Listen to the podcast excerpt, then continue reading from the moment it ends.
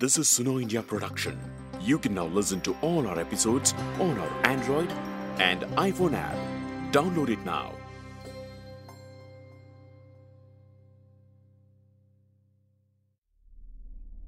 Did you know that India ranks first in the number of road accident deaths across 199 countries? According to the Ministry of Road Transport and Highways, about 80,000 people are killed in road crashes every year in India. This is 13% of the total fatality all over the world from road accidents. The death of former Tata Group chairman Cyrus Mistry in September has renewed efforts to improve road safety across the country. The International Road Federation found 30 safety hazards on the roads that Cyrus Mistry was on, and since then, Union Minister for Road Transport and Highways Nitin Gadkari has said that even economy models of cars will have six airbags. In Karnataka, there is a fine imposed on passengers not wearing seatbelts in the rear seats. Hi, this is Suryatapa Mukherjee, your host for the episode of Suno India show. I spoke to Piyush Tewari, the founder and CEO of SaveLIFE Foundation, which focuses on road safety. He is best known for his work to pass a Good Samaritan law in India. I spoke to him to find out what are all the things we can do to make our roads safer.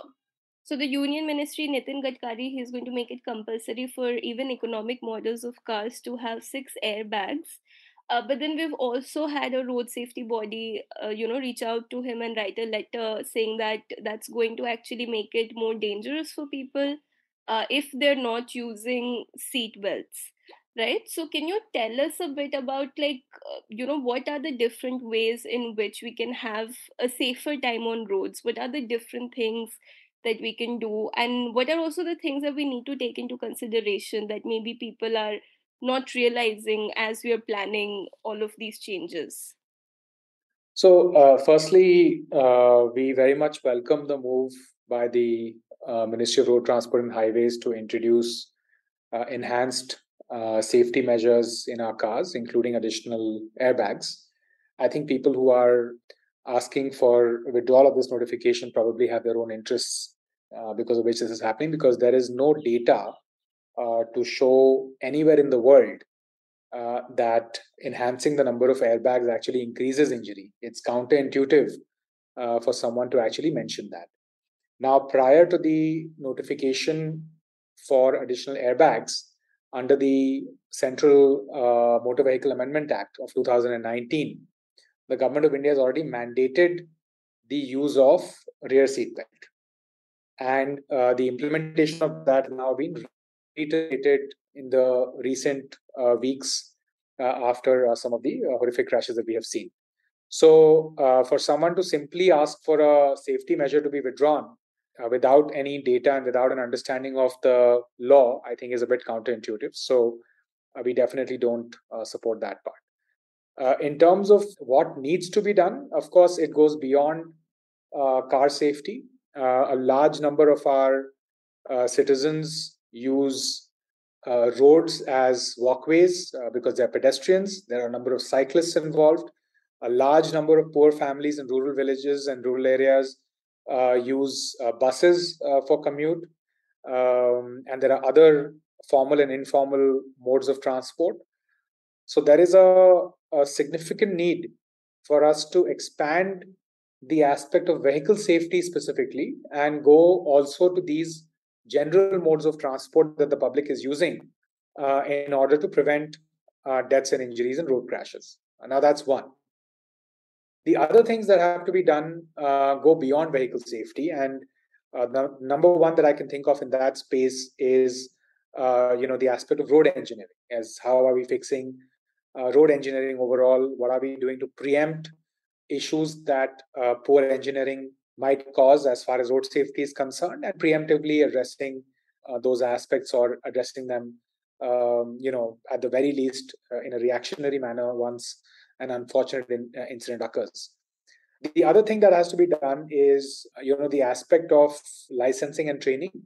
Again, uh, both issues have been addressed in the law uh, lately in the 2019 amendment, but unfortunately, the implementation is, I would say, less than 20% across the country. So, state governments have to really take ownership in terms of reforming the licensing system, ensuring uh, proper competent training for drivers, and uh, ensuring that uh, uh, you know these systems are uh, advanced and in keeping with the times that we are currently facing.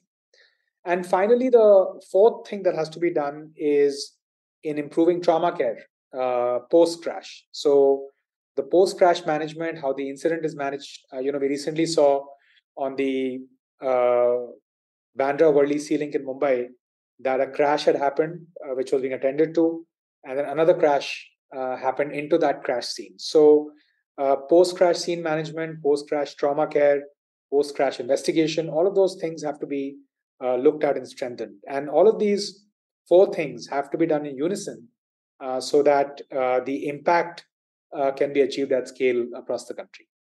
Like you've spoken about sort of like the culture, right? Like the driving culture in India in terms of like following different kinds of traffic rules, like wearing seatbelts, wearing helmets and even like the whole thing of getting a driver's license like in several parts of the country you know like i myself like when i went for my driving test like when the person was really kind of surprised when i said that i actually want to drive the car uh, you know like myself uh so yeah. you know like there is i mean and that was shocking to me like that it's so accepted and a part of like um you know culture and like cultural norms and i kind of posted about it and then different people were saying that it's maybe different in different cities or states but it, this does mm. happen uh, very widely you know that a lot of people actually learn how to drive properly after getting their license um so you know this, this kind of cavalier attitude towards driving and like driving rules like now for seat belts in the front like if you don't wear your seatbelt like the car like the you know it beeps. Uh, but then in the back like wearing rear seat belts is something that kind of is not a part of our culture and right now the government is you know sending letters to different states and uh, trying to make this a thing and karnataka police has said that they're going to fine people like 1000 rupees if they're not wearing rear seat belts. Uh, so you know mm-hmm. what what are the ways to say, kind of like we have these laws but what are the ways in which we can implement it better? Like maybe this finding system or like having cars that like maybe beep if everybody in the car is not wearing their seatbelt so like what are some of the ways that we can deal with this? Yeah uh, so you know uh, when it comes to driver behavior and uh, culture there are two or three things that make a big difference uh, one, as you said, enforcement. Of course, uh, enforcement has a major impact. Even globally, we have seen that a lot of the compliance is driven by the uh, probability of getting caught and the severity of punishment. And uh, because a vehicle is treated as a weapon, because it can and does kill people, there are measures that are taken from an enforcement standpoint to ensure that that weapon is in good good hands and uh, you know, uh, and that we are able to prevent any damage or hurt that uh, it may cause. in addition to enforcement, you know, there are of course issues of technology, as you also mentioned. You know, there is the aspect of uh, you know rear seatbelt alarms there are now systems that don't allow drivers to drive drunk uh, there are crash avoidance systems available but the adoption of those systems has not been uh, very widespread and very consistent. I think to some level uh, policy will have to play a role in terms of identifying technologies that are uh, potentially life saving and um, uh, you know not severely expensive and start mandating them uh, at least for you know heavy vehicles and uh, you know buses and so on and so forth that have the responsibility of a much larger number of people than let's say a car. So uh, those are two things. But finally you know one thing that we need to address and fix is that uh, our training system and our licensing system is almost entirely fractured. Um, you know, there are still many parts of the country where a license can be purchased. Uh, there are many, uh, in most parts of the country, including the capital, uh, most people are not trained formally in how to drive. Uh, they are learning to drive either at home or uh, through people who've had a certain behavior for many, many years. And therefore, you know, things like three second rule, 65 yard rule, blind spots along the vehicle, uh, anticipatory driving, defensive driving, those concepts are never even taught to our population. So we have to take a fresh look at it and we really have to say, how is it that we can reskill uh, the population when it comes down to driving? Because um, uh, the skill aspect remains even today a huge gap when it comes to handling the vehicle uh, and ensuring that uh, you know uh, it is being driven safely on our uh, streets and highways. Right. So, what are some of the problems, you know, like when the government tries to engage with the industry and, uh, you know, implement these new regulations or different regulations that will make uh, cars safer? What what are some of the challenges that it faces? Like, how has the industry reacted historically to such mandates or proposals? See, we are we are very lucky to have uh, auto industry that is extremely entrepreneurial and that is um, you know has also lately demonstrated a tremendous amount of innovation so when it comes to safety measures i would say that 90% of uh, car manufacturers auto manufacturers uh, have either welcomed or complied with uh, the rules that have been laid down in fact we now have india's first you know uh, safety rated cars coming out, which are again Indian manufacturers. They're also beginning to export those cars and so on and so forth. I think in some cases, uh, we have seen a little bit of resistance or opposition. And I think that's largely because of a little bit of a uh, you know lack of uh, understanding that um, this measure, uh, you know, when you're when you're operating in India, uh, our constitution says that preservation of life is paramount. Uh, you have to do everything that you can to be able to prevent the loss of life and you have to preserve life.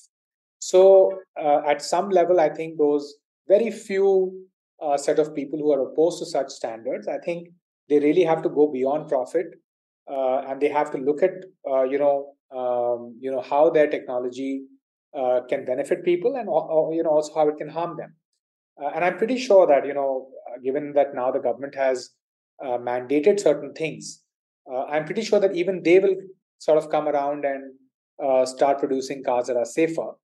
And uh, overall, we'll see a, a broadly safe, uh, you know, at least vehicular safety or a car safety environment. And I'm hopeful that it'll go beyond cars, as I mentioned earlier, to other modes of transport as well. Right. And are there any uh, other solutions, you know, in terms of whether it's policy measures whether it's uh, you know the design of different kind of automobiles or whether it's road design or whatever it is are there any kind of like solutions that you know about or you see in your work but that has not been discussed or is not being discussed in the mainstream?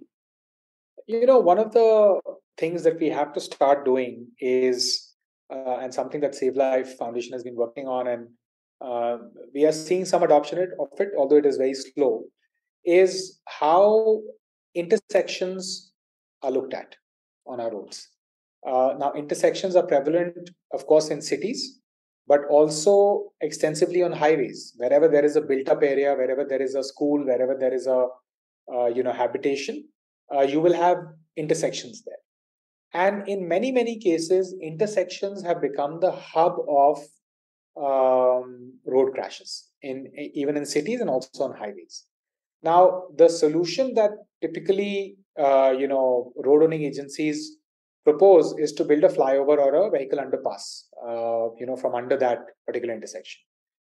Unfortunately, that doesn't really help in prevention of crashes or deaths uh, at that point under the vehicle overpass or the or above the underpass because it only simply provides a way out for you know vehicles that want to skip that particular part but there are many vehicles that are continuing to use that particular site that remain there. So uh, redesigning our intersections uh, rethinking them from the perspective of a child from the perspective of a pedestrian from the perspective of a cyclist uh, is extremely important if we want to prevent uh, these crashes and ensure that our intersections are not the hubs of uh, crashes so we have now been working with about four or five state governments, and we have adopted both um, uh, some intersections in cities, but also in uh, uh, on highways to start redesigning them and uh, preventing deaths and injuries there. In fact, uh, some of the intersections that we have redesigned, we have been able to eliminate 100% of uh, road crash fatalities from those intersections. In some cases, we are now advocating with the government to use that philosophy and redesign all the other intersections. So that work is underway, but that's something that, as a solution uh, to your question, is has a huge potential for saving lives and it's low cost because you're not building a significant amount of infrastructure. You are fundamentally redesigning and reallocating space uh, to create uh, safe spaces for pedestrians and cyclists and other vulnerable road users. I'm also curious to know a bit about yourself and how you got involved in this work because obviously, like, we are in a country where road safety in general, uh, you know, is not really a big focus of our culture. It's not something that's taken super seriously, and this is at different levels, like going from like the common person to like you know the authorities designing roads or like you know the ones doing the license tests or whatever it is so, what got you sort of to take this so seriously and make this the focus of what you do? Sure. So, you know, I unfortunately got involved in this uh, issue after losing a young family member uh, to a road crash. And, uh, you know, we started in 2008. Our initial aim was to help India get a Good Samaritan law, in which we were successful. In 2016, the Honorable Supreme Court, in our uh, writ petition, uh, instituted a nationwide Good Samaritan law, which was then uh, drafted into the um, uh, the Motor Vehicle Amendment Act and made uh, the law of the land. But uh, you know, today it has grown from being a one-person you know institution. Now we have about 60 odd people in the organization: engineers, doctors, lawyers, public policy specialists, communication specialists who are working on this issue. And really, what drives us today is a collective spirit of uh, solving a very major uh, but a largely ignored uh, public health issue. And um, an issue that affects a very large number of families every year uh, particularly the poor uh, because they are the ones who are most drastically affected by this issue. And um, you know that mission orientation of solving a, a, problem is what uh, you know keeps us driven even today. And we are uh, hopeful that uh, you know in addition to the laws that we have been able to get the country in this space we will also be able to demonstrate that on some of the most complex roads in the country it is possible to reduce uh, deaths and injuries like we've done on the mumbai pune expressway on national highway 48 where uh, we have been able to reduce deaths by over 60% um, so yeah i think uh, you know while it started off as a result of a personal loss it continues because of uh, the zeal that uh, our team has to solve this problem uh, decisively. Is there anything else you know that we have not discussed in this interview, like you that you would like to mention? for me, like you know, the, something that comes to mind is when I was in the UK, I had this friend, like, you know, and people there would be really, really strict about wearing seatbelts, like, even when you're in the back front. I remember this friend who said that, you know, you'll break your, uh, you'll break your nose, but I'll break my neck you know so if somebody at the back is not wearing their seatbelt that's like really harmful for the people sitting at the front um, and i found yeah. it and it stuck with me because of the way they said it you know it's like it kind of like you know rhymes or whatever like so mm. what are the sort of ways in which you know maybe in terms of general awareness things that we can do or anything else you know that we haven't discussed that comes to your mind in terms of yeah. uh, working on this issue you know one of the things that i we've been talking about lately, uh, both at the government level as well as at the uh, institutional level, is that uh, a lot of the road safety guidance that currently exists comes from the developed world, from the Western world, or from international organizations, and so on and so forth. And uh, a lot of the quote unquote best practices are derived from how things happen in the West. But of the 1.4 million people killed every year in road crashes globally, 93% of fatalities are suffered by low and middle income countries like India. And our road situation, our population, our educational levels are dramatically different from how things are in the Western world. Uh, for instance, you will hardly see people driving the wrong side uh, in the West. Uh, if there is, it'll be a huge aberration and there'll be a hue and cry about it uh, you will hardly see on highways, uh, you know, pedestrians operating. So uh, our situation is very different, and for our uh, set of problems that we have with our roads. We have to give it a fresh look and we have to innovate solutions. We have to develop solutions that are relevant for India uh, and not necessarily those that are being prescribed from the West. And that's extremely important to consider because, uh, you know, uh, for example, when we look at our zero fatality corridor model that we are now implementing on various highways, you have things like uh, cattle on the highway that is causing crashes. You have serious infrastructure issues like gaps in the median that are causing crashes. You, cause, you have deaths happening because of improperly installed crash barriers. These are the kind of things that you will never see uh, overseas. So there they are still talking about you know speed and drinking and driving and all of that. And here we have uh, some really different issues. You know, we have rear end collisions happening on our highways. There's a truck parked and somebody will just go and, and ram into that truck, right, from the from the rear, simply because there isn't a, a you know safe space available for those trucks to stop or park.